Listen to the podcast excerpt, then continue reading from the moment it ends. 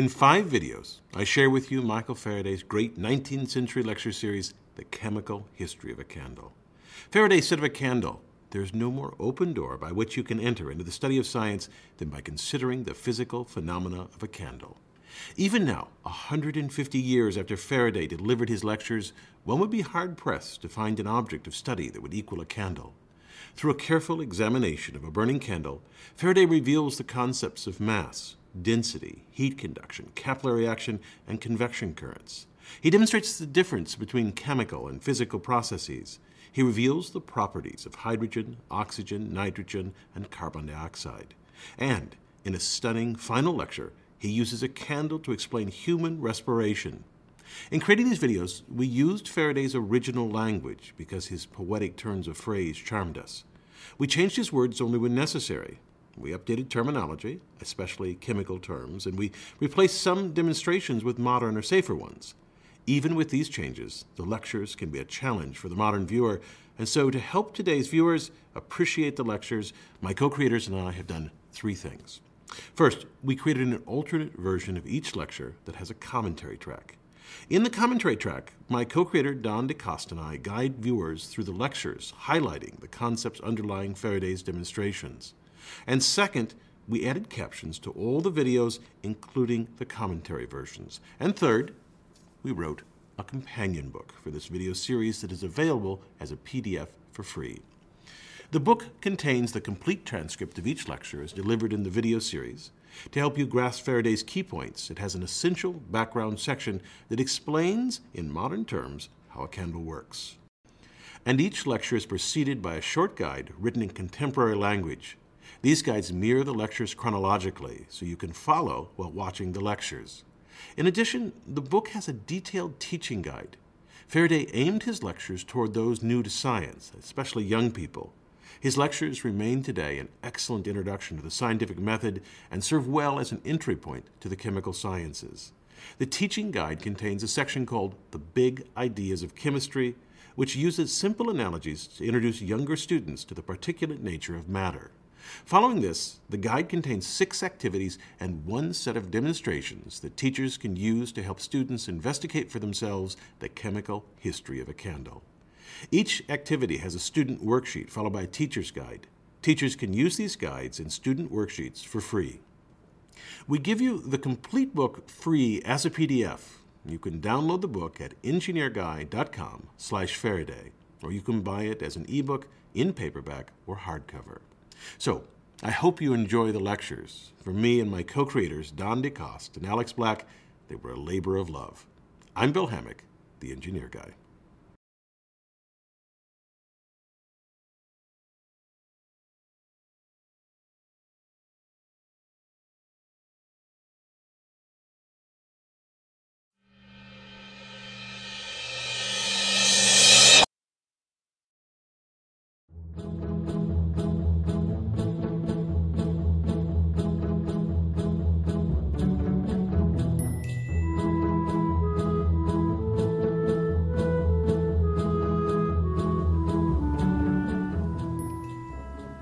I will tell you in five lectures the chemical history of a candle.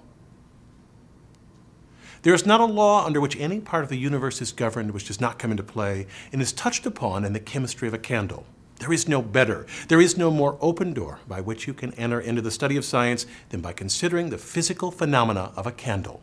I trust, therefore, I shall not disappoint you in choosing this for my subject rather than any newer topic which could not be better were it even so good. So, now as to the light of the candle. Notice that when the flame runs down the wick to the wax, it gets extinguished, but it goes on burning in the part above. Now, I have no doubt you will ask, how is it that the wax, which will not burn of itself, gets up to the top of the wick where it will burn? We shall presently examine that, but there is a much more wonderful thing about the burning of a candle than this. You have here a solid substance, the fuel, with no vessel to contain it, and how is it that this can get up to the place where the flame is? How is it that this solid gets there, it not being a fluid? Or when it's made a fluid, then how is it that it keeps together? This is a wonderful thing about a candle. You see that a beautiful cup is formed. As the air comes to the candle, it moves upwards by the force of current which the heat of the candle produces. And it so cools all the sides of the wax as to keep the edge much cooler than the part within. The part within melts by the flame that runs down the wick as far as it can go before it's extinguished, but the part on the outside does not melt. The same force of gravity which holds worlds together holds this fluid in a horizontal position, and if the cup be not horizontal, of course the fluid will run away in guttering. You see, therefore, that the cup is formed by this beautifully, regularly ascending current of air playing upon all sides, which keeps the exterior of the candle cool. No fuel would serve for a candle which has not the property of giving this cup. These beautiful candles, which are irregular and intermittent in their shape, cannot have that nicely formed edge to the cup, which is the great beauty in a candle. I hope you will now see that the perfection of a process, that is its utility, is the better point of beauty about it. It is not the best looking thing, but the best acting thing, which is the most advantageous to us. These good looking candles are bad burning ones. There is guttering because of the irregularity of the stream of air and the badness of the cup which is formed thereby. You may see some pretty examples, and I trust you will notice these instances of the action of the ascending current when you have a little gutter running down the side of a candle, making it thicker there than it is elsewhere. As the candle goes on burning, that keeps its place and forms a little pillar sticking up by the side because as it rises above the rest of the fuel or wax, the air gets better around it and it is more cooled and better able to resist the action of the heat at a little distance. Now, the great mistakes and faults with regard to candles, as in many other things, often brings with them instruction which we should not receive if they had not occurred. We come here to be scientists, and I hope you will always remember that whenever a result happens, especially if it be new, you should say, What is the cause? Why does it occur? And you will, in the course of time, find out the reason. Then there is another point about these candles which will answer a question that is, as to the way in which the fluid gets out of the cup, up the wick, and into the place of combustion. You see that the flames on these burning wicks do not run down to the wax and melt it all away, but keep to their own right place. They are fenced off from the fluid below and do not encroach on the cup at the sides. I cannot imagine a more beautiful example than the condition of adjustment under which a candle makes one part subserve to the other to the very end of its action. A combustible thing like that, burning away gradually, never being intruded upon by the flame, is a very beautiful sight especially when you come to learn what a vigorous thing flame is, what power it has of destroying the wax itself when it gets hold of it, and of disturbing its proper form if it comes only too near. But how does the flame get a hold of the fuel? Capillary action conveys the fuel to the part where combustion goes on, and it is deposited there not in a careless way, but very beautifully in the very midst of the center of action which takes place around it. Now, I'm going to give you two instances of capillary action. It is that kind of action or attraction which makes two things that do not dissolve in each other still hold together. When you wash your hands, you take a towel to wipe off the water, and it is by that kind of wetting or that kind of attraction which makes the towel become wet with water that the wick is made wet with the wax. If you throw the towel over the side of the basin, before long it will draw the water out of the basin like the wick draws the wax out of the candle. Let me show you another application of the same principle. You see this hollow glass tube filled with table salt. I'll fill the dish with some alcohol colored with red food coloring.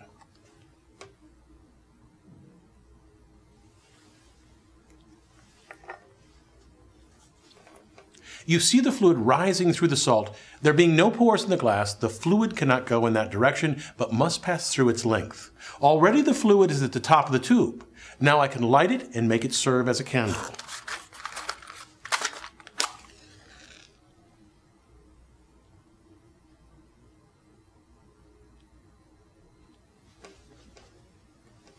The fluid has risen by the capillary action of the salt, just as it does through the wick in the candle. Now, the only reason why the candle does not burn all down the sides of the wick is that the melted wax extinguishes the flame. You know that a candle, if turned upside down so as to allow the fuel to run upon the wick, will be put out.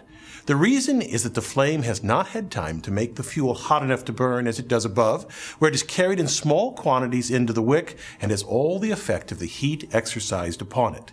There's another condition which you must learn as regards the candle, without which you would not be able fully to understand the science of it, and that is the vaporous condition of the fuel.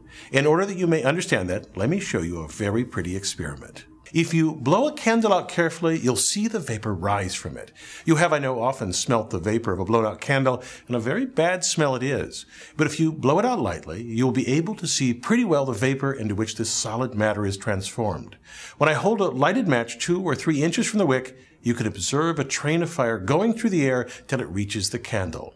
I'm obliged to be quick and ready because if I allow the vapor time to cool, it becomes condensed into a liquid or solid, or the stream of combustible matter gets disturbed.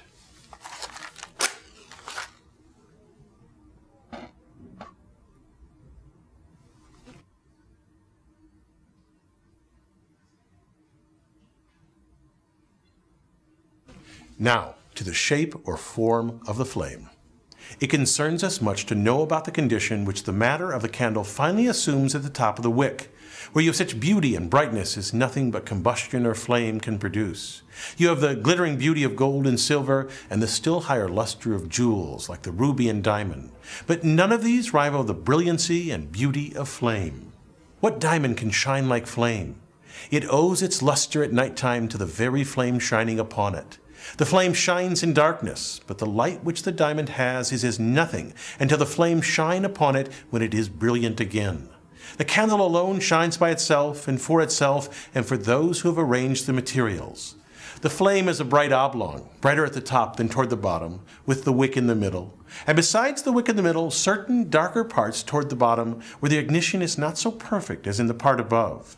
Now, let me show you. There's a matter rising about it which you do not see you can actually see streaming round the flame something which is not part of the flame, but is ascending and drawing the flame upwards. There is a current formed which draws the flame out, for the flame which you see is really drawn out by the current and drawn upward to a great height.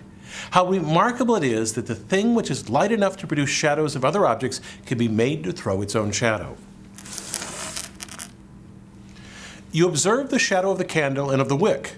Then there is a darkish part, and then a part which is more distinct. Curiously enough, however, what we see in the shadow as the darkest part of the flame is in reality the brightest part. And here you see streaming upward the ascending current of hot air, which draws out the flame, supplies it with air, and cools the sides of the cup of melted fuel. You know the flame goes up or down according to the current. You see then that we have the power in this way of varying the flame in different directions. Many of the flames you see here vary in their shape by the currents of air blowing around them in different directions. But we can, if we like, make flames so that they look like fixtures and we can photograph them. Indeed, we have to photograph them so that they become fixed to us if we wish to find out everything concerning them. If I take a flame sufficiently large, it does not keep that homogeneous, that uniform condition of shape, but it breaks out with a power of life which is quite wonderful. In what way does it differ from an ordinary candle? It differs very much in one respect. We have a vivacity and power about it, a beauty and a life entirely different from the light presented by a candle. You see those fine tongues of flame rising up. You have the same general disposition of the mass of the flame from below upwards, but in addition to that, you have this remarkable breaking out into tongues which you do not perceive in the case of a candle. Now, why is this? You have the air creeping in over the edge of the dish, forming these tongues. Why? Because through the force of the current and the irregularity of the action of the flame, it cannot flow in one uniform stream. The air flows in so irregularly that you have what would otherwise be a single image broken up into a variety of forms, and each of these little tongues has an independent existence of its own. Indeed, I might say you have here a multitude of independent candles. You must not imagine, because you see these tongues all at once, that the flame is of this particular shape. A flame of that shape is never so at any one time. Never is a body of flame like that which you just saw rising from the ball of the shape it appears to you. It consists of a multitude of different shapes, succeeding each other so fast that the eye is only able to take cognizance of them all at once. They do not occur all at once. It is only because we see these shapes in such rapid succession that they seem to us to exist all at one time. We have thus far spent our time considering the light of the candle, discussing how the fuel gets to the wick and the form of the flame upon combustion. But we have more questions to ponder. From where does the brightness come? And where does the candle eventually go? And in a larger sense, how do the products of combustion lead us to a discussion of the atmosphere? And what is the relationship between combustion and respiration? I started this lecture by claiming that there is no more open door by which to enter into the study of science than by considering the physical phenomenon of the candle. Over the next four lectures, I hope to prove this to you.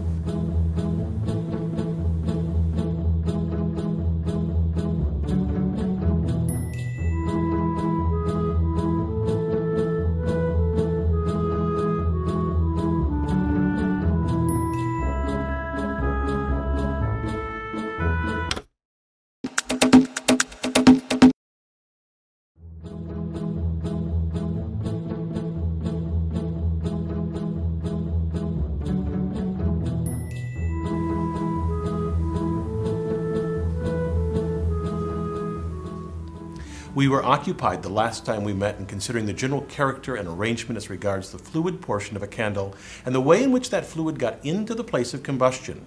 And now I have to ask your attention to the means by which we are enabled to ascertain what happens in any particular part of the flame, why it happens, what it does in happening, and where, after all, the whole candle goes to.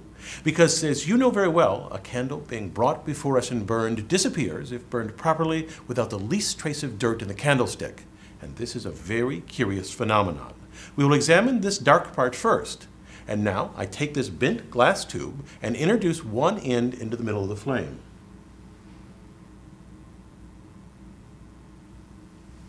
You see at once that something is coming from the flame. At the other end, you will see that something from the middle part of the flame is gradually drawn out and goes through the tube and into that flask, and there behaves very differently from what it does in the open air. It not only escapes from the end of the tube, but falls down to the bottom of the flask like a heavy substance, as indeed it is we find that it is the wax of the candle made into a vaporous fluid, not a gas. You must learn the difference between a gas and a vapor. A gas remains permanent, a vapor is something that will condense.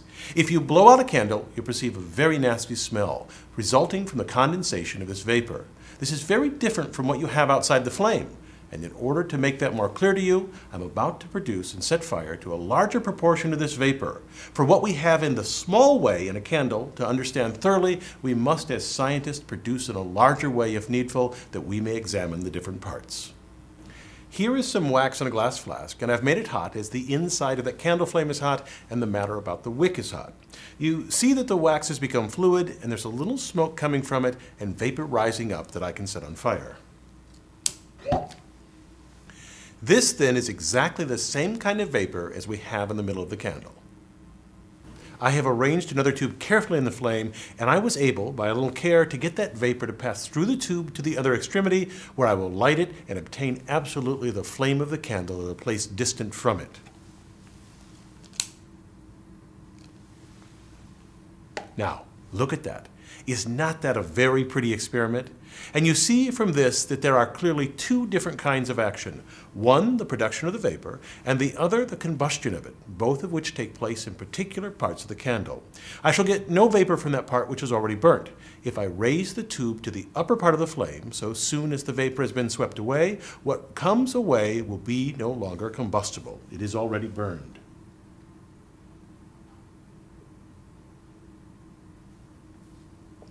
How burned? By burn thus. In the middle of the flame where the wick is, there is this combustible vapor. On the outside of the flame is the air which we shall find necessary for the burning of the candle. Between the two, intense chemical action takes place, whereby the air and the fuel act upon each other, and at the very same time that we obtain light, the vapor itself is consumed. If you examine where the heat of a candle is, you'll find it very curiously arranged. Suppose I take this candle, and hold a piece of paper close up on the flame, where is the heat of that flame?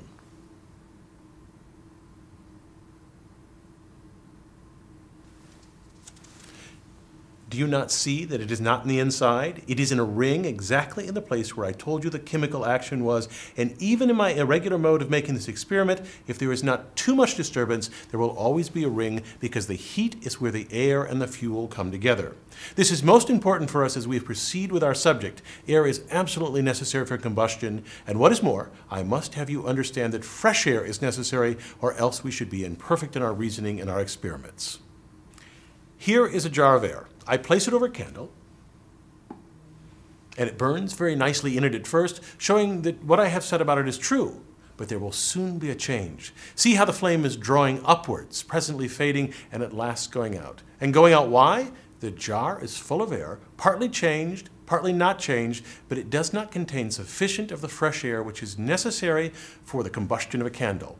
These are all points which we, as young chemists, have to gather up and if we look a little more closely into this kind of action, we shall soon find certain steps of reasoning extremely interesting. We have the case of the combustion of a candle, we have the case of a candle being put up by the want of air, and we now have the case of imperfect combustion. And this is to us so interesting that I want you to understand it as thoroughly as you do the case of a candle burning in its best possible manner. I will now make a great flame because we need the largest possible illustration. Here is a larger wick made from these cotton balls. All these things are the same as candles after all. If we have larger wicks, we must have a larger supply of air or we shall have less perfect combustion. Now, look at the black substance going up into the atmosphere. There's a regular stream of it. Look at the soot that flies off from the flame. See what an imperfect combustion it is because it cannot get enough air. What then is happening? Why, certain things which are necessary to the combustion of a candle are absent, and very bad results are accordingly produced. But we see what happens to a candle when it is burnt in a pure and proper state of air. Recall the charred ring on the paper. And on the other side, you see the burning of a candle produces the same kind of soot, charcoal, or carbon. Let me explain to you, as it is quite necessary for our purpose, that although I take a candle and give you as the general result its combustion in the form of a flame, we must see whether combustion is always in this condition or whether there are other conditions of flame. And we shall soon discover that there are and that they are most important to us. Here is a little gunpowder. You know that gunpowder burns with flame. We may fairly call it flame. It contains carbon and other materials which altogether cause it to burn with a flame. And here is some pulverized iron or iron filings.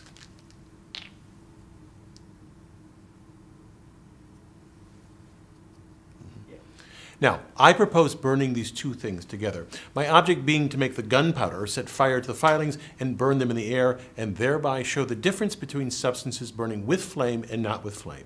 Now, here is the mixture, and when I set fire to it, you must watch the combustion, and you will see that it is of two kinds. You will see the gunpowder burning with a flame and the filings thrown up. You will see them burning too, but without the production of flame. They will each burn separately.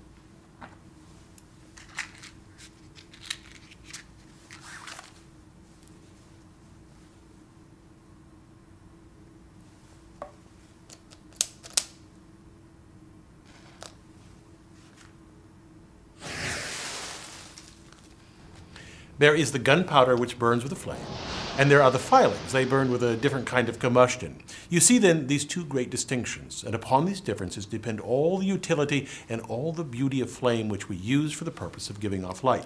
When we use oil or gas or candle for the purpose of illumination, their fitness all depends on these different kinds of combustion. There are such curious conditions of flame that it requires some cleverness and nicety of discrimination to distinguish the kinds of combustion one from another. For instance, here is a powder which is very combustible, consisting, as you see, of separate little particles. It is called lycopodium, and each of these particles can produce a vapor and produce its own flame. But to see them burning, you would imagine it was all one flame. I will now set fire to a quantity, and you will see the effect.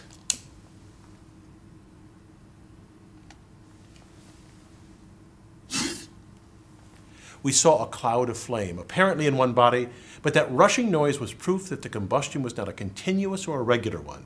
This is not an example of combustion like that of the filings I had been speaking of, to which we must now return. Suppose I take a candle and examine that part of it which appears brightest to our eyes. Why? There I get those black particles, which already you have seen many times evolve from the flame, and which I am now about to evolve in a different way. I have arranged the glass tube so as just to dip into this luminous part, as in our first experiment, only higher. You see the result. In place of having the same white vapor that we had before, we now have a black vapor. There it goes, as black as ink. It is certainly very different from the white vapor, and when we put a light to it, we shall find that it does not burn.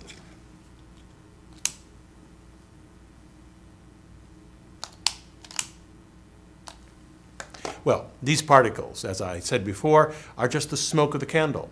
Why, it is the same carbon which exists in the candle. And how comes it out of the candle wax? It evidently existed in the wax, or else we should not have had it here. And now I want you to follow me in this explanation. You would hardly think that all those substances which flew around London in the form of soots and blacks are the very beauty and life of the flame, and which are burned as those iron filings were burned. I want you now to follow me in this point that whenever a substance burns, as the iron filings burnt in the flame of gunpowder without assuming the vapor state, whether it becomes liquid or remains solid, it becomes exceedingly luminous. What I have to say is applicable to all substances, whether they burn or whether they do not burn. That they are exceedingly bright if they retain their solid form, and that it is to this presence of solid particles in the candle flame that it owes its brilliancy. I have here a piece of carbon or charcoal which will burn and give us light exactly in the same manner as if it were burnt as part of a candle. The heat that is in the flame of a candle decomposes the vapor of the wax and sets free the carbon particles. They rise up heated and glowing as this now glows and then enter into the air. But the particles, when burnt, never pass off from a candle in the form of carbon. They go off into the air as a perfectly invisible substance. I shall tell you about this later. Is it not beautiful to think that such a process is going on and that such a dirty thing as charcoal can become so incandescent? You see, it comes to this that all bright flames contain these solid particles. All things that burn and produce solid particles, either during the time they are burning, as in the candle, or immediately after being burnt, as in the case of the gunpowder and iron filings, all these things give us this glorious and beautiful light. I've mixed potassium chlorate and sugar. I shall touch them with a drop of sulfuric acid for the purpose of giving you an illustration of chemical action, and they will instantly burn.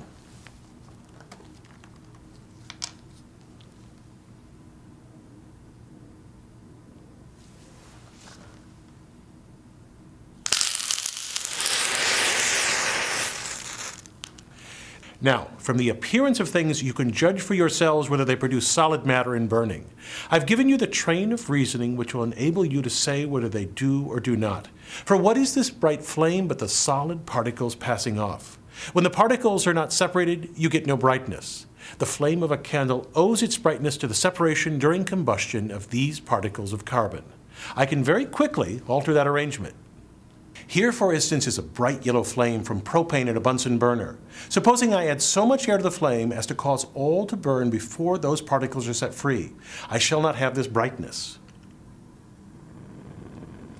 There is plenty of carbon in the gas, but because the atmosphere can get to it and mix with it before it burns, you see how pale and blue the flame is.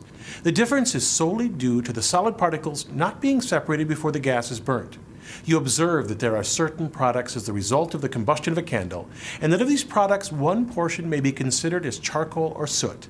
That charcoal, when afterwards burnt, produces some other product, and it concerns us very much now to ascertain what that other product is.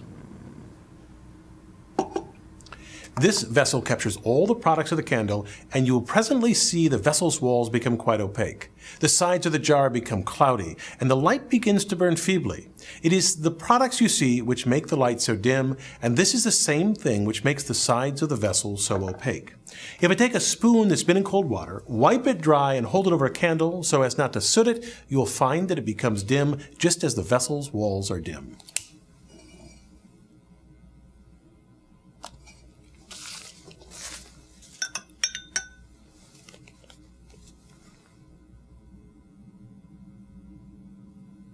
And now, just to carry your thoughts forward to the time we shall next meet, let me tell you that it is water which causes the dimness. I will show you that we can make it without difficulty assume the form of a liquid.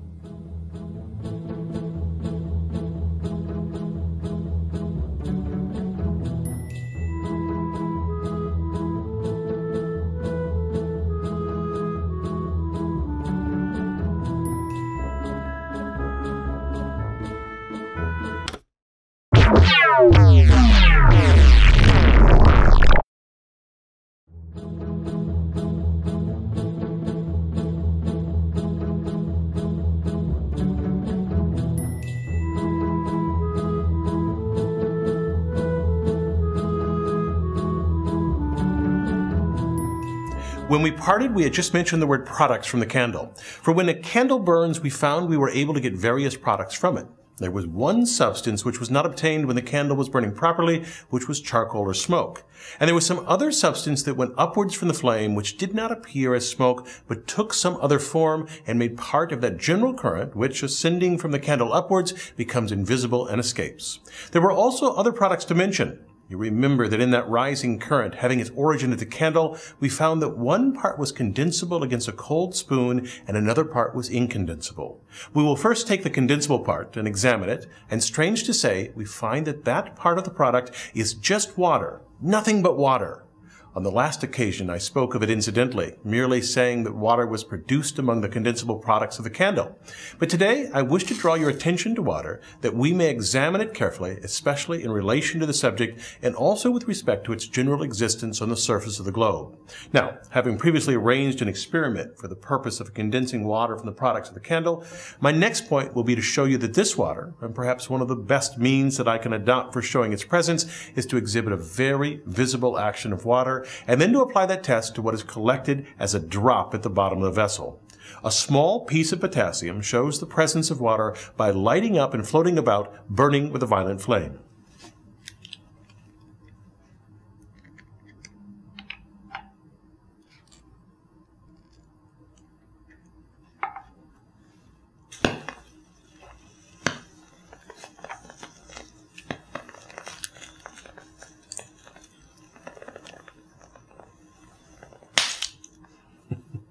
You see a drop of water, a condensed product of the candle, hanging from under the surface of the dish. I will show you the potassium has the same action upon it as upon the water in the dish in the experiment we have just tried. I will take a drop upon a glass slide, and when I put the potassium to it, you'll see at once, from it taking fire, that there is water present.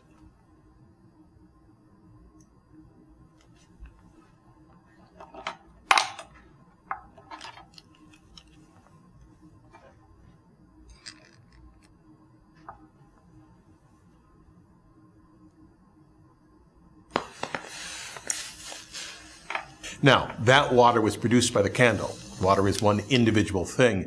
It never changes. We can add to it by careful adjustment for a little while, or we can take it apart and get other things from it. But water as water remains always the same, either in a solid, liquid, or fluid state. And now, to go into the history of this wonderful production of water from combustibles and by combustion, I must first of all tell you that this water may exist in different conditions, and although you may now be acquainted with all its forms, they still require us to give a little attention to them for the present, so that we may perceive how the water, when it goes through its protean changes, is entirely and absolutely the same thing, whether it's produced from a candle, by combustion, or from the rivers or ocean. First of all, water, when at the coldest, is ice. Now, we scientists speak of water as water, whether it be in its liquid or solid or gaseous state. We speak of it chemically as water. Water is a thing compounded of two substances, one of which we have derived from the candle, and the other which we shall find elsewhere. Water may occur as ice. Ice changes back into water when the temperature is raised. Water also changes into steam when it's warmed enough. The water which I have before me is in its densest state, and although it changes in condition and form and in many other qualities, it still is water. And whether we change it into steam by heat or whether we alter it into ice by cooling, it increases in volume. In the first case, very largely and wonderfully, and in the second, very strangely and powerfully. For instance, I have this metal bottle into which I've poured a little water into. I'm converting the water into steam for the purpose of showing you the different volumes which water occupies in its different states of liquid water and water vapor or steam. See what a stream of vapor is issuing from this bottle. You observe that we must have made it quite full of steam to have it sent out in that great quantity. And now, as we can convert the water into steam by heat, we convert it back into liquid water by the application of cold. And if we take a watch glass and hold it over the steam, see how soon it gets damp with water. It will condense until the glass is warm. It condenses the water which is now running down the sides of it. I have here another experiment to show the condensation of water from a vapor state back into a liquid state in the same way as the vapor, one of the products of the candle, was condensed against the bottom of the dish and obtained in the form of water. And to show you how truly and thoroughly these changes take place, I will take this bottle, which is now full of steam, and close the top. We shall see what takes place when we cause this water or steam to return back to the fluid state by cooling it in water.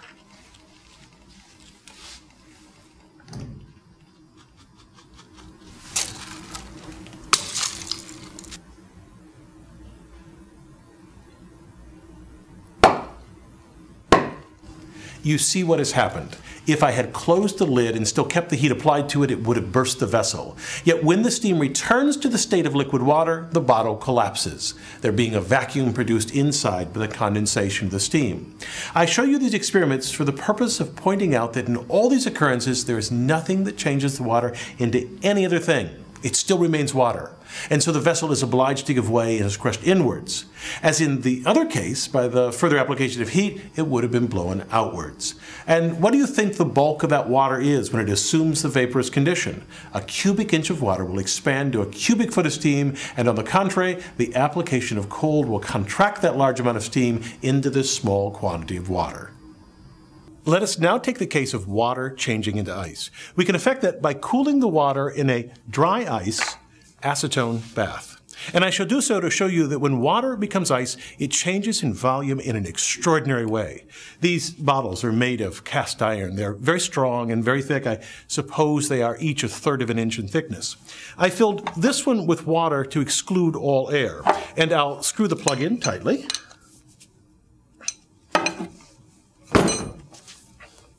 We shall see that when we freeze the water in the vessel, it will not be able to hold the ice and the expansion within will break it into pieces. No communication will take place, you observe, between the water in the bottle and the ice in the outer bowl, but there will be a conveyance of heat from one to the other.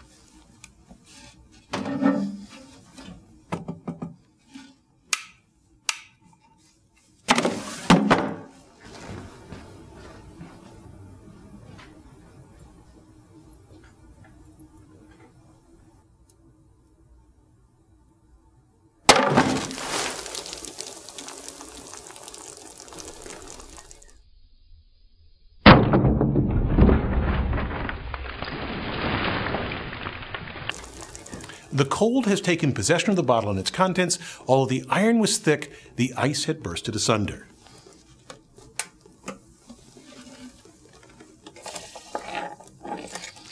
You see some ice, partly enclosed by the covering of iron, which is too small for them because the ice is larger in bulk than the water. You know very well that ice floats on water. Why? Because the ice is larger than the quantity of water which can produce it, and therefore the ice weighs the lighter and the water is the heavier to return to our quiet philosophy. We shall not in future be deceived, therefore, by any changes that are produced in water. Water is the same everywhere, whether produced from the ocean or from the flame of the candle. Where then is the water which we get from a candle? I must anticipate a little and tell you. It evidently comes as to part of it from the candle, but is it within the candle beforehand? No. It is not in the candle, and it is not in the air round about the candle which is necessary for its combustion. It is neither in one nor the other, but it comes from their combined action, apart from the candle, apart from the air. And this we have now to trace so that we may understand thoroughly what is the chemical history of a candle when we have it burning on our table. How shall we get at this? I myself know plenty of ways, but I want you to get at it from the association in your minds of what I've already told you. I think you can see a little in this way. I'll use electricity to pull water to pieces. This power supply makes it as though I were applying heat to cause the water to appear to boil. When we separate or electrolyze water into its parts, we get two volumes of one gas and one of another.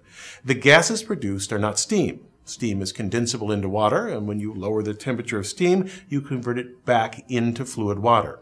As you know, water is liquid at room temperature. Notice that this gas, which I've collected, does not become a liquid. I will take another test and apply it to this gas.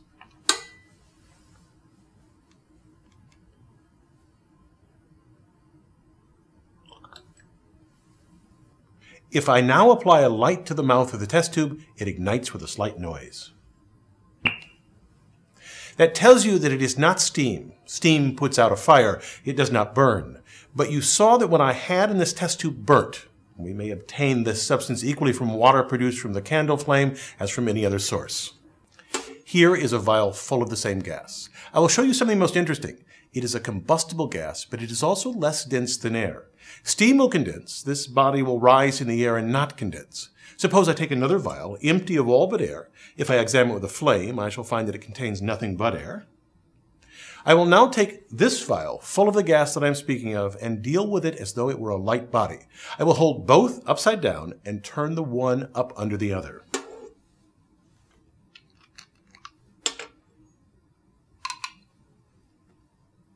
And now, what does the vial contain that had the gas procured from the steam? You will find it only contains air. But look, Here is the combustible substance which I have poured out of the one vial into the other. It still preserves its quality and condition and independence, and therefore is the more worthy of our consideration as belonging to the products of candle. This is what we get from water, the same substance which is contained in the candle. Let us now trace distinctly the connection between these two points. This is hydrogen, a body classed among those things which in chemistry we call elements, because we can get nothing else out of them. A candle is not an elementary body, because we can get carbon out of it. We can get this hydrogen out of it, or at least out of the water which it supplies. And this gas has been so named hydrogen because it is that element which, in association with another element, generates water. This hydrogen is a very beautiful substance. It is so light that it carries things up. It is far lighter than the atmosphere, and I dare say I can show you this by an experiment. Here is our tank of hydrogen, and here are some soap suds. I have a rubber tube connected with the hydrogen tank, and at the end of it, a plastic pipe. Now, I could blow bubbles with my breath, or blow bubbles by means of the hydrogen. You observe how the bubbles fell downwards when I blew them with my warm breath, but notice the difference when I blow them with hydrogen.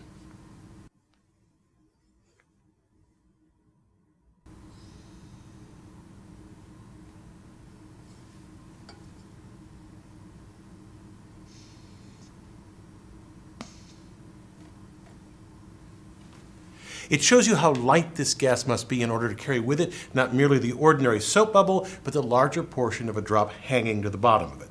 I can show its lightness in a better way than this. Larger bubbles than these may be so lifted up. Indeed, in former times, balloons used to be filled with this gas. Water also contains oxygen. Oxygen, as you will immediately imagine, exists in the atmosphere. For how should the candle burn to produce water without it? Such a thing would be absolutely impossible and chemically impossible without oxygen. Now, as regards this very property of oxygen supporting combustion, which we may compare to air, I'll take a piece of candle to show it to you in a rough way, and the result will be rough. You see the combustion in air.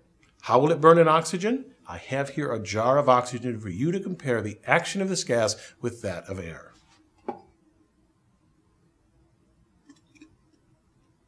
See how brightly and how beautifully it burns. Is it wonderful how great the supporting powers of oxygen are as regards combustion? But it does not affect merely the combustion of hydrogen or carbon or the candle, but it exalts all combustions of the common kind. We must now, for a little while longer, look at it with respect to hydrogen.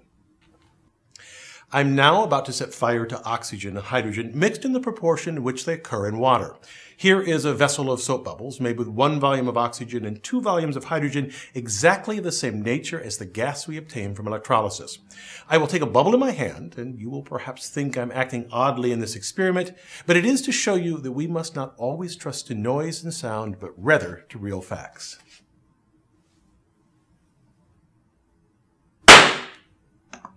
This oxygen united with the hydrogen, as you saw by the phenomena, and heard by the sound with the utmost readiness of action, and all its powers were taking up in its neutralization of the qualities of the hydrogen.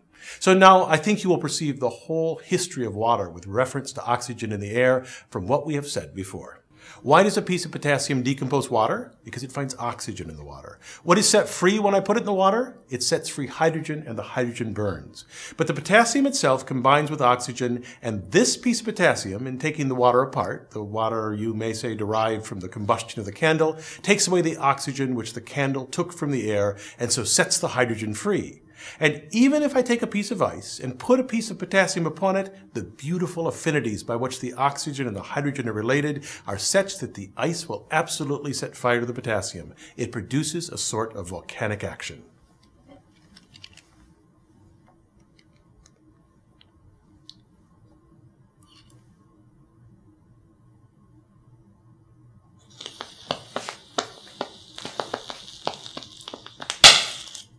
It will be my place, when next we meet, having pointed out these anomalous actions, to show you that none of these extra and strange effects are met with by us, that none of these strange and injurious actions take place when we are burning not merely a candle, but gas in our homes or fuel in our fireplaces, so long as we confine ourselves within the laws that nature has made for our guidance.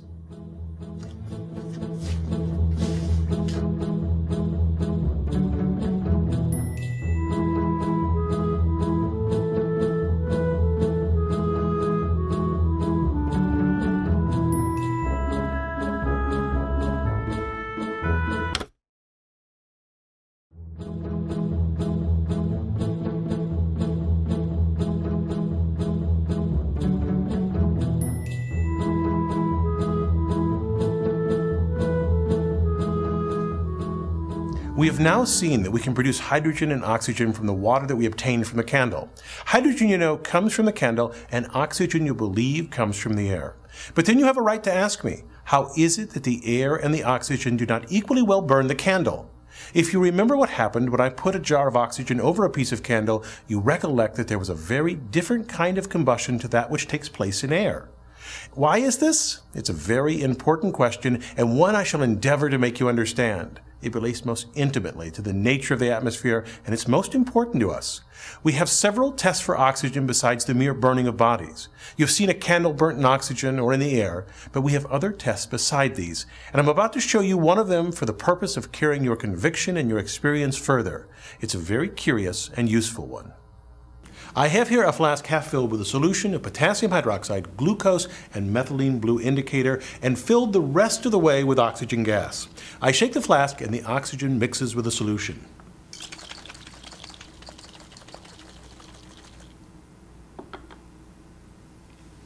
What happens, say you? They together produce no such combustion as was seen in the case of the candle, but see how the presence of oxygen is told by its association with these other substances. What a beautiful colored solution I have obtained in this way, showing me the presence of the oxygen. In the same way, we can try this experiment by mixing common air with this solution. Here's another flask containing the same solution, but this time with air above it. I shake this flask and you see the result.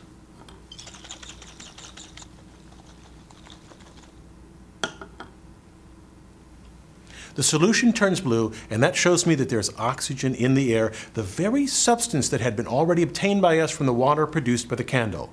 But then, beyond that, how is it that the candle does not burn in air as well as in oxygen? We will come to that point at once.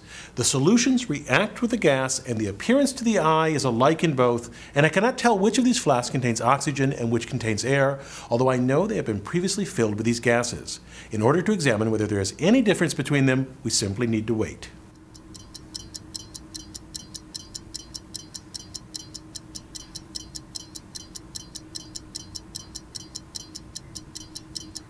Notice how the blue color of the solution fades in this flask, the flask with air. Why is that? Because there is in air, besides oxygen, something else present. The solution left something untouched. There is, in fact, a gas in air which the solution cannot touch, and this gas is not oxygen and yet is part of the atmosphere. So that is one way of opening out air into the two things of which it's composed oxygen, which burns our candles or anything else, and this other substance, nitrogen, which will not burn them. This other part of the air is by far the larger proportion, and it's a very curious body when we come to examine it. It is remarkably curious, and yet you say perhaps that it's very uninteresting. It is uninteresting in some respects because of this, that it shows no brilliant effects of combustion. If I test it with a taper as I do oxygen and hydrogen, it does not burn like hydrogen, nor does it make the taper burn like oxygen.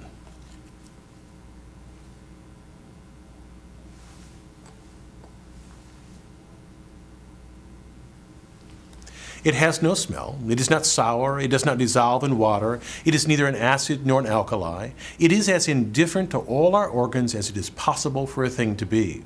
And you might say, it is nothing. It is not worth chemical attention. What does it do in the air? Ah, then come our beautiful and fine results shown us by an observant philosophy. Suppose in place of having nitrogen or nitrogen and oxygen, we had pure oxygen as our atmosphere. What would become of us? A piece of iron lit in a jar of oxygen, for example, goes on burning to the end.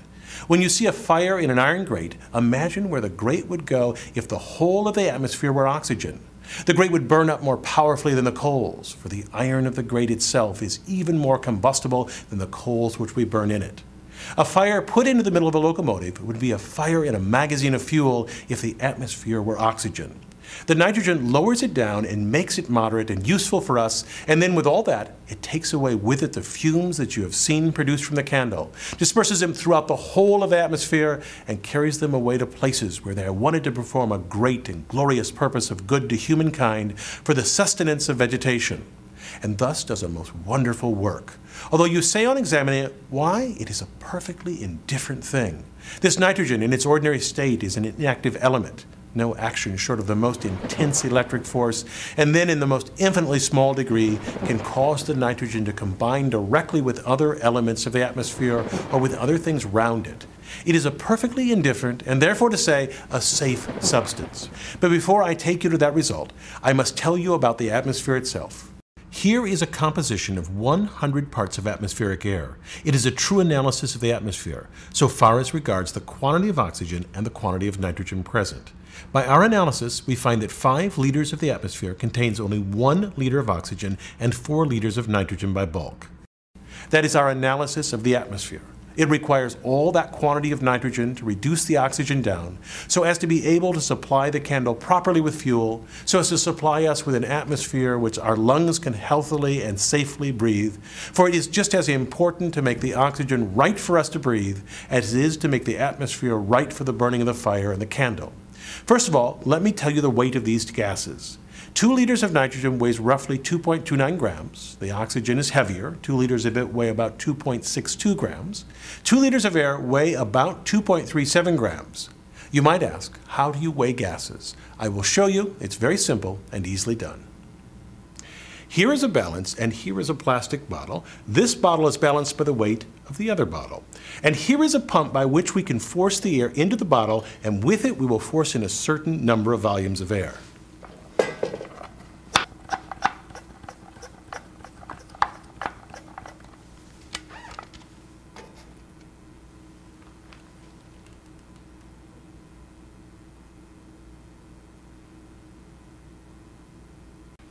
Now, see how it sinks? It is much heavier than it was. By what? By the air that we have forced into it by the pump. There's not a greater volume of air, but there is the same volume of heavier air because we have forced in air upon it. This bulk of air weighs about two and a half grams. It is wonderful how it accumulates when you come to larger volumes. I have calculated the weight of air in this room, and you would hardly imagine it, but it is above a ton. So rapidly do the weights rise up, and so important is the presence of the atmosphere, and of the oxygen and the nitrogen in it, and the use it performs in conveying things to and fro from place to place, and carrying bad vapors to places where they will do good instead of harm. Having given you that little illustration with respect to the weight of the air, let me show you certain consequences of it. When I put my finger on this tube and remove the air, look at what happens. Why is my finger fastened to this tube, and why am I able to pull the hose about? It is the weight of the air, the weight of the air that is above. I have another experiment here which I think will explain to you more about it.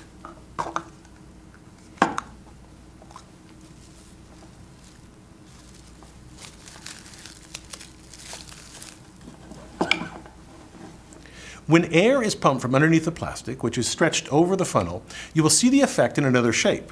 The top is quite flat at present, but I will make a very little motion with the pump, and now look at it. See how it has gone down, and see how it's bent in? You will see the plastic going more and more until at last I expect it will be driven in and broken by the force of the atmosphere pressing upon it. Now, that was done entirely by the weight of the air pressing on it, and you can easily understand how that is. The particles that are piled up in the atmosphere stand upon each other as these five cubes do. You can easily conceive that four of these five cubes are resting upon the bottom one, and if I take that away, the others will all sink down. So it is with the atmosphere. The air that is above is sustained by the air that is beneath, and when the air is pumped away from beneath them, the change occurs which you saw when I placed my finger on the air pump, and which you saw in the case of the plastic, and which you shall see better in the next demonstration. It's a little apparatus of two hollow plastic hemispheres closely fitted together and having an outlet through which we can exhaust the air from the inside. And although the two halves are so easily taken apart while the air is left within, yet you will see when we exhaust it by and by, I'll be unable to pull them apart.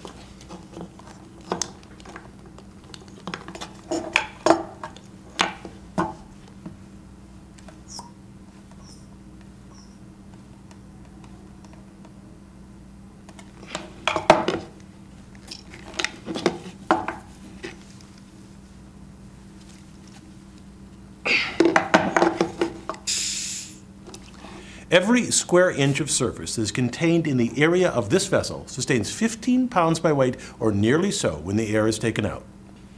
Here is another very pretty thing, a suction cup. If I clamp it upon the glass, you can see at once it holds. I can easily slip it about, and if I pull it up, it pulls the glass plate with it.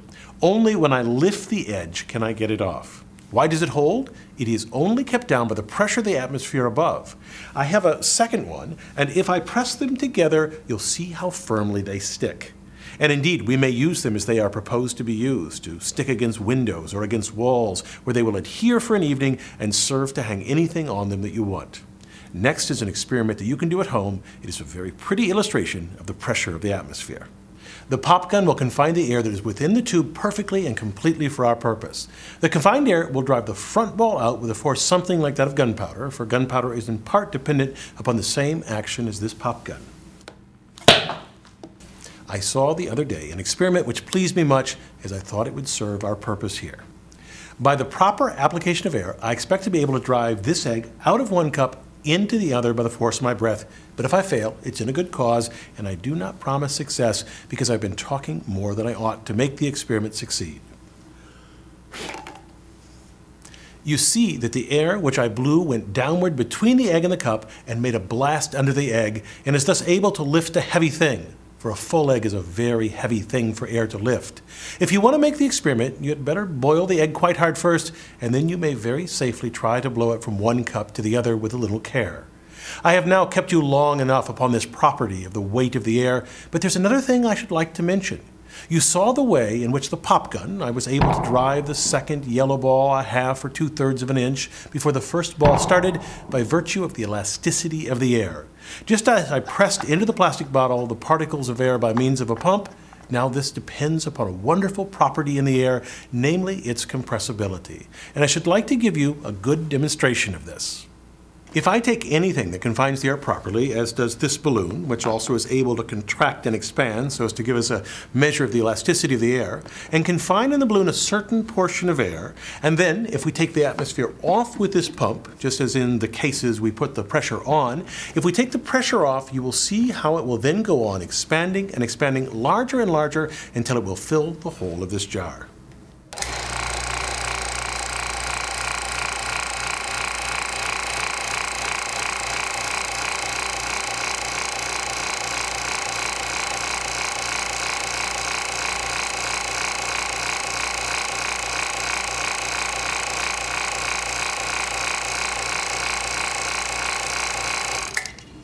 We will now turn to another very important part of our subject, remembering that we have examined the candle in its burning and have found that it gives rise to various products.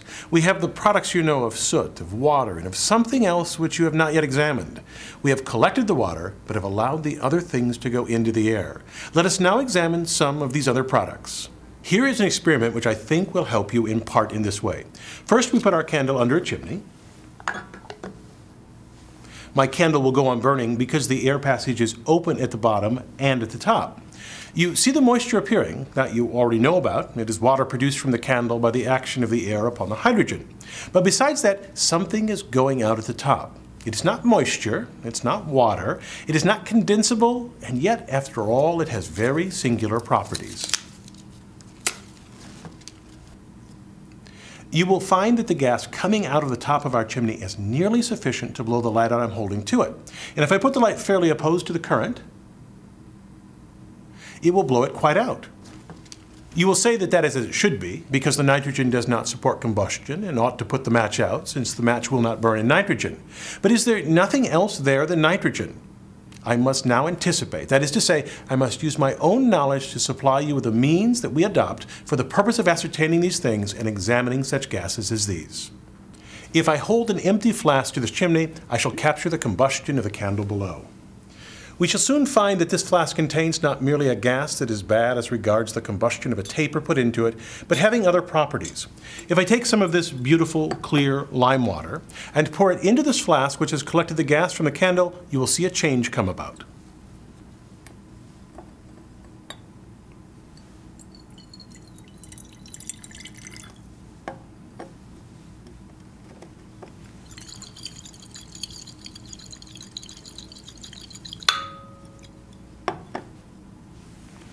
You see that the water has become quite milky. Observe, this will not happen with air merely. Here is a flask filled with air, and if I put a little lime water into it, neither the oxygen, nor the nitrogen, nor anything else that is in that quantity of air will make any change in the lime water.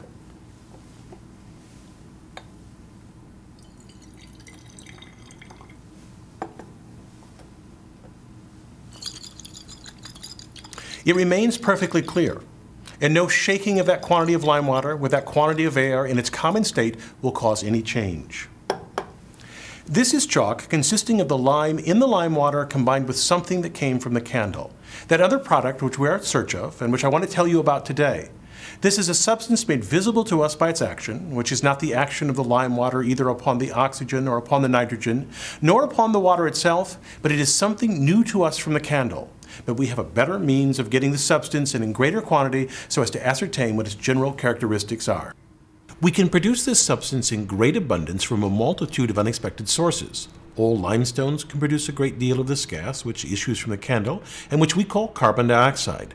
All chalks, all shells, all corals can also make a great quantity of this curious gas. We can easily evolve carbon dioxide from marble. Here is a jar containing some hydrochloric acid, and here's a taper which, if I put it into that jar, will show only the presence of common air.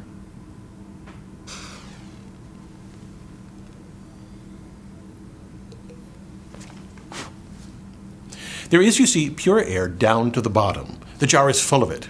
Here is a substance, marble, a very beautiful and superior marble, and if I put that piece into the jar, a great boiling apparently goes on.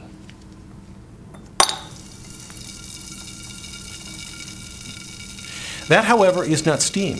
It is a gas that is rising up.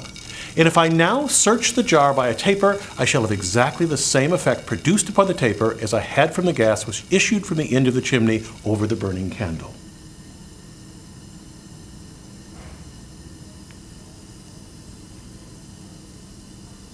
It is exactly the same action and caused by the very same substance that issued from the candle.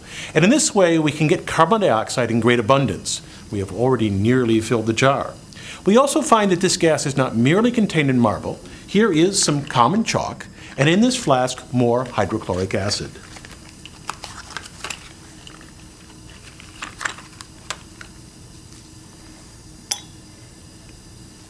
It too evolves carbon dioxide, exactly the same in its nature and properties as the gas we obtain from the combustion of the candle in the atmosphere. And no matter how different the methods, from marble or chalk or candle, by which we prepare this carbon dioxide, you will see when we get to the end of our subject that it is all exactly the same whether prepared in the one way or another. We will now proceed to the next experiment with regard to carbon dioxide. What is its nature? Here is a vessel full of carbon dioxide, and we will try it, as we have done so many other gases, by combustion.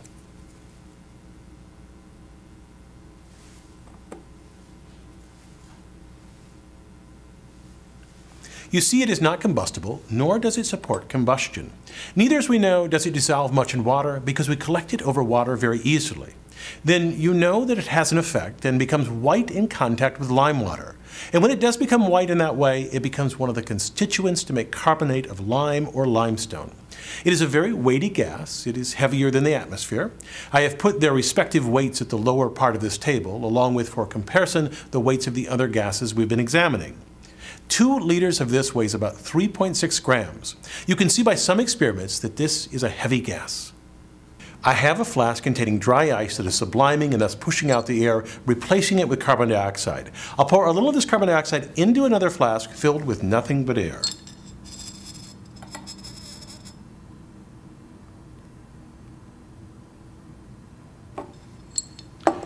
I wonder whether any has gone in or not. I cannot tell by the appearance, but I can in this way.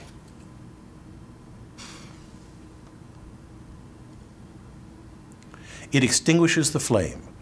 If I were to examine it by lime water, I would find it by that test also. Next is an experiment where I will show you its density. If I blow soap bubbles, which of course are filled with air, into this container filled with carbon dioxide, they will float.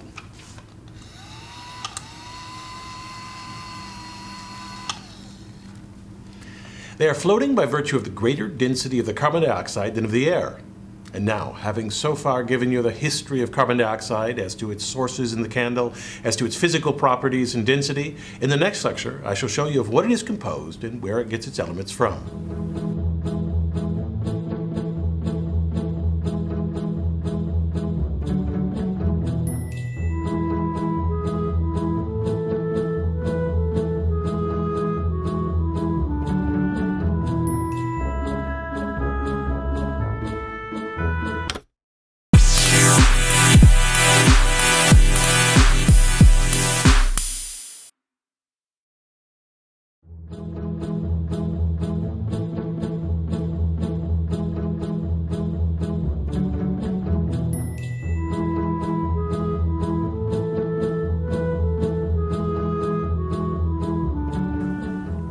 I told you when we last met a good deal about carbon dioxide.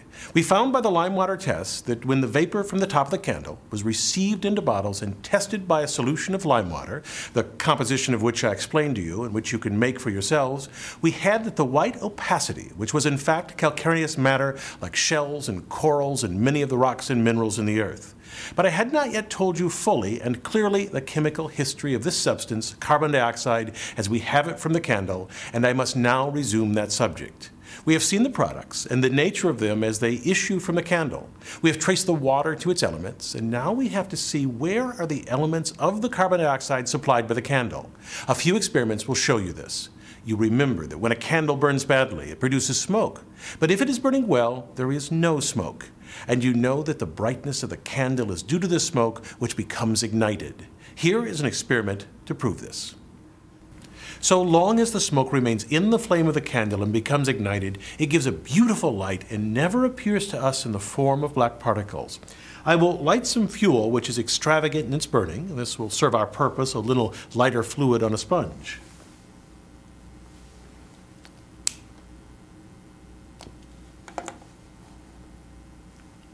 You see the smoke rising from it and floating into the air in large quantities.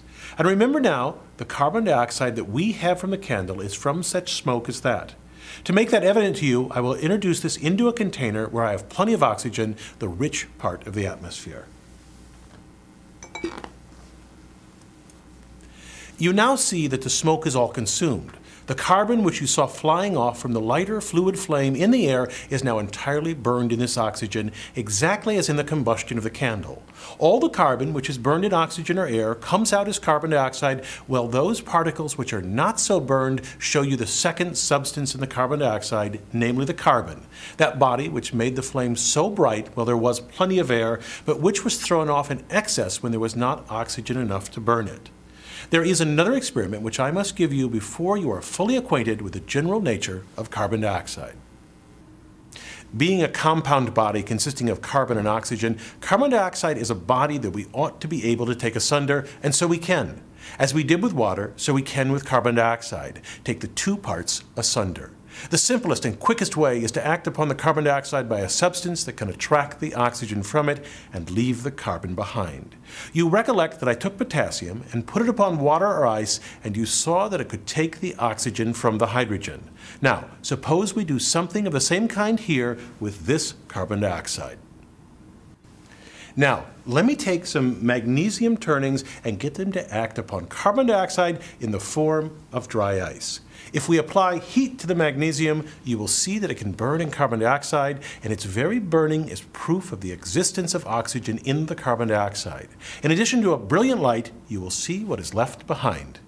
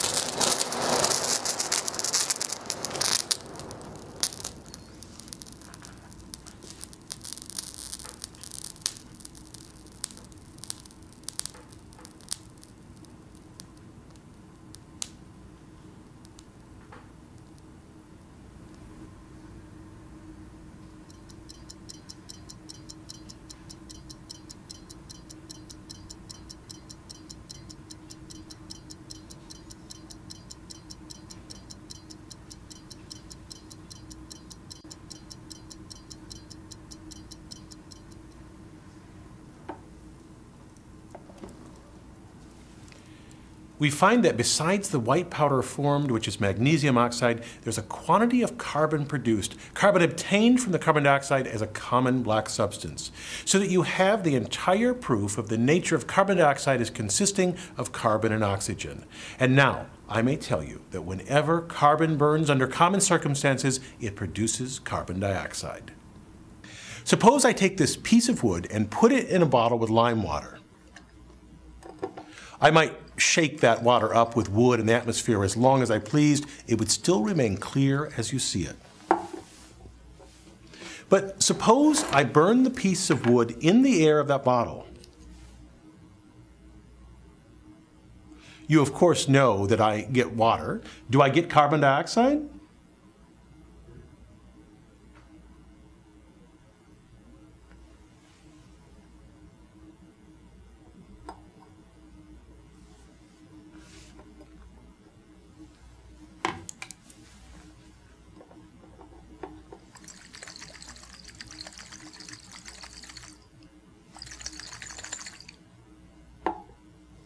There it is, the carbonate lime which results from carbon dioxide, and that carbon dioxide must be formed from the carbon which comes from the wood, from the candle, or any other thing.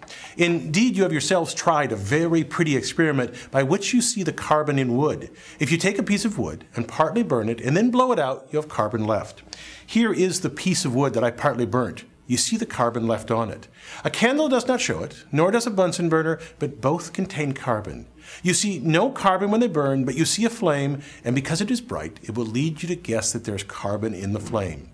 I hope that by these experiments you will learn to see when carbon is present and understand what are the products of combustion when gas or other bodies are thoroughly burned in the air. Before we leave the subject of carbon, let us make a few experiments and remarks upon its wonderful condition as respects ordinary combustion. I have shown you that the carbon in burning burns only as a solid body, and yet you'll perceive that after it is burned, it ceases to be a solid. There are very few fuels that act like this. It is in fact only that great source of fuel, the carbonaceous series, the coals, charcoals, and woods, that can do it. I do not know that there is any other elementary substance besides carbon that burns with these conditions. And if it had been so, what would happen to us? Suppose all fuel had been like iron, which, when it burns, burns into a solid substance. We could not then have such a combustion as you have in a fireplace. Now, I must take you to a very interesting part of our subject, to the relation between the combustion of a candle and that living kind of combustion which goes on within us. In every one of us, there's a living process of combustion going on very similar to that of a candle. And I must try to make that plain to you for it is not merely true in a poetical sense, the relation of the life of humans to a candle, and if you follow, I think I can make this clear. In order to make the relation very plain, I've devised a little apparatus with an air inlet at the bottom, and I'll limit the airflow out of the top with this wire mesh. The lighted candle goes on, you see, burning very well. You observe that the air which feeds the flame goes along the horizontal tube and ascends the vessel. If I stop the aperture through which the air flows, I stop combustion, as you will perceive.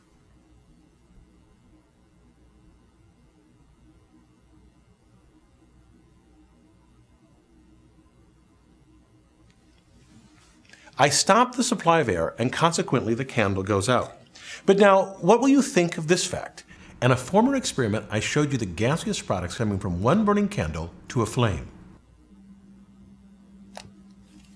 If I take the vapor proceeding from another candle and send it through this tube, I should put this burning candle out. But what will you say when I tell you that my breath will put out that candle? I do not mean by blowing it out, but simply that the nature of my breath is such that a candle cannot burn in it. I will exhale, and without blowing the flame in any way, let no air enter the tube but what comes from my mouth.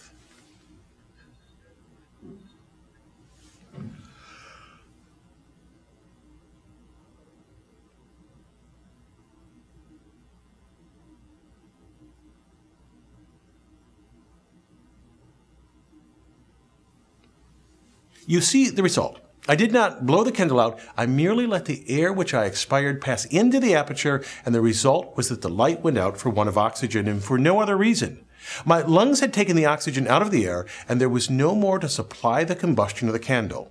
It is, I think, very pretty to see the time it takes before the bad air which I throw into this part of the apparatus has reached the candle.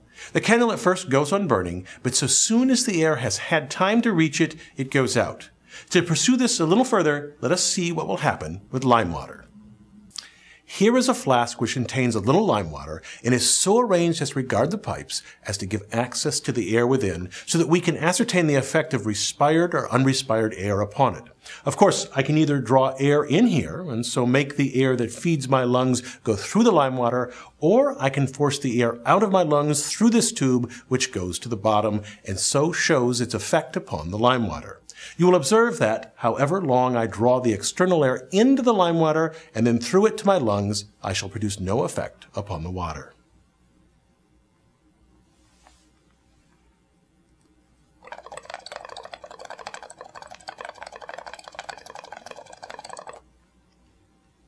It does not make the lime water turbid, but if I throw the air from my lungs through the lime water several times in succession, you will see how white and milky the water is getting, showing the effect which expired air has upon it.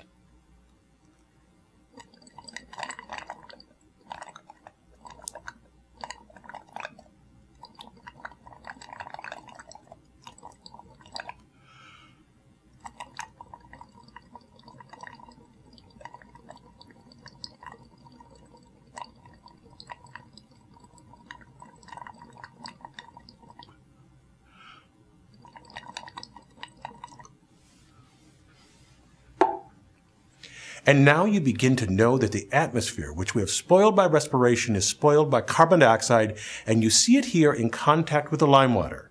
Let us now go a little further. What is all this process going on within us which we cannot do without, either day or night? If we restrain our respiration, as we can to a certain extent, we should destroy ourselves. When we are asleep, the organs of respiration and the parts that are associated with them still go on with their action. So necessary is this process of respiration to us, this contact of the air with the lungs. I must tell you, in the briefest possible manner, what this process is. We consume food. The food goes through that strange set of vessels and organs within us and is brought into various parts of the body, into the digestive parts especially. The air that we inhale is drawn into the lungs, absorbed into the bloodstream, and transported throughout the body so that the oxygen and the food come close together. In the body, a curious, wonderful change takes place. The oxygen combines with the carbon, not carbon in a free state, but is in this case placed ready for action at the moment, and makes carbon dioxide, and is so thrown out into the atmosphere, and thus the singular result takes place. The oxygen can thus act upon the food, producing precisely the same results in kind as we have seen in the case of the candle. The candle combines with parts of the air, forming carbon dioxide, and evolves heat.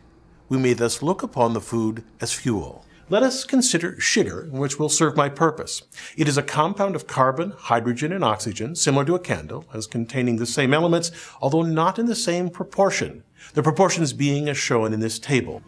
This is indeed a very curious thing which you can well remember, for the oxygen and hydrogen are in exactly the proportions which form water, so that sugar may be said to be compounded of 72 parts of carbon and 99 parts of water.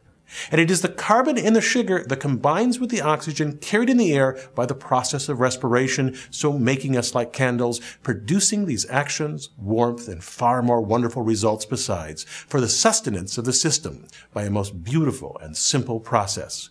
To make this still more striking, let me show you an experiment with a bit of sugar.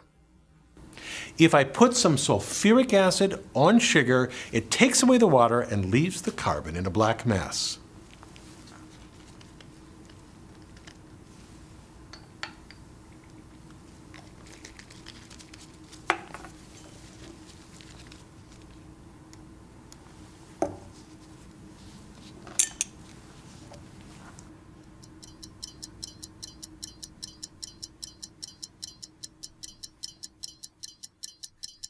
You see how the carbon is coming out, and before long we still have a solid mass of charcoal, all of which has come out of the sugar.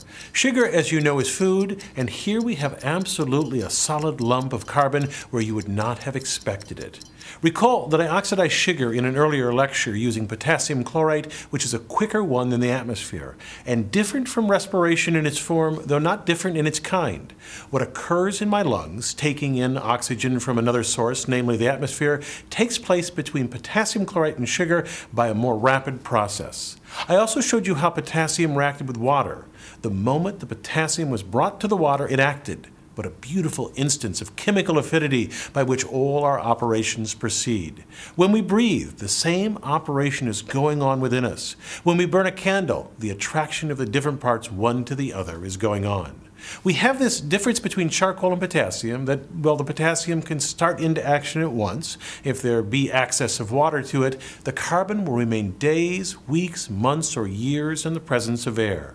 The manuscripts of Herculaneum were written with carbonaceous ink, and there they have been for almost 2,000 years, not having been at all changed by the atmosphere, though coming in contact with it under various circumstances. Now, what is the circumstance which makes the potassium and carbon differ in this respect? It is a striking thing to see that the matter which is appointed to serve the purpose of fuel waits in its action. It does not start off burning like the potassium. The carbon waits for action. This waiting is a curious and wonderful thing. Candles do not start into action at once like the potassium, but there they wait for years, perhaps for ages, without undergoing any alteration. It is curious to see how different substances wait, how some will wait till the temperature is raised a little, and others till it is raised a good deal. I have here a little gunpowder and some gun cotton. Even these things differ in the conditions under which they will burn. The gunpowder is composed of carbon and other substances, making it highly combustible, and the gun cotton is another combustible preparation. They are both waiting, but they will start into activity at different degrees of heat or under different conditions. By applying a heated glass rod to them, we shall see which will start first.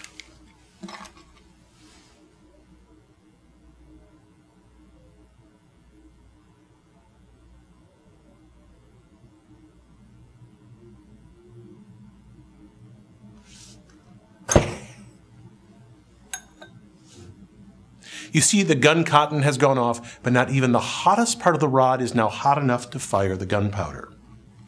How beautifully that shows you the differences in the degree in which bodies act in this way. In the one case, the substances will wait any time until the associated bodies are made active by heat, but in the other, as in the process of respiration, it waits no time. The air that enters when we breathe unites with the carbon. Even in the lowest temperatures which the body can bear short of being frozen, the action begins at once, producing the carbon dioxide of respiration, and so all things go on fitly and properly.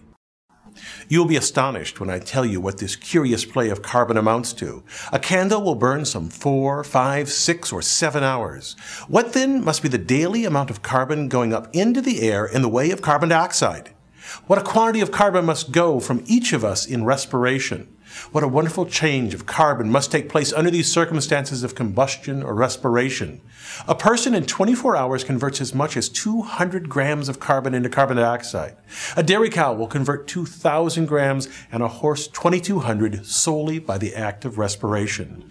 That is, the horse in 24 hours burns 2,200 grams of charcoal or carbon in his organs of respiration to supply his natural warmth in that time. All the warm blooded animals get their warmth in this way by the conversion of carbon, not in a free state, but in a state of combination. And what an extraordinary notion this gives us of the alterations going on in our atmosphere. As much as one and a half million tons of carbon dioxide is formed by human respiration in the world in 24 hours. And where does all this go? Up into the air. If the carbon had been like iron, which in burning produces a solid substance, what would happen? Combustion could not go on. As charcoal burns, it becomes a vapor and passes off into the atmosphere, which is the great vehicle, the great carrier for conveying it away to other places. Then what becomes of it? Wonderful it is to find the change produced by respiration, which seems so injurious to us, for we cannot breathe air twice over, is the very life and support of plants and vegetables that grow upon the surface of the earth. It is the same also under the surface, in the great bodies of water. For fishes and other animals respire upon the same principle, though not exactly by contact with the open air. Fish respire by the oxygen which is dissolved from the air by the water and form carbon dioxide. And they all move about to produce the one great work of making the animal and vegetable kingdom subservient to each other. And all the plants growing upon the surface of the earth absorb carbon. These leaves are taking up their carbon from the atmosphere, to which we have given it in the form of carbon dioxide, and they are growing and prospering. Give them a pure air like ours, and they could not live in it. Give them carbon with other matter, and they live and rejoice. This tree, as do all plants, gets its carbon from the atmosphere, which, as we have seen, carries away what is bad for us and at the same time good for them. What is disease to the one, being health to the other. So are we made dependent not merely upon our fellow creatures, but upon our fellow existers, all nature being tied together by the laws that make one part conduce to the good of another.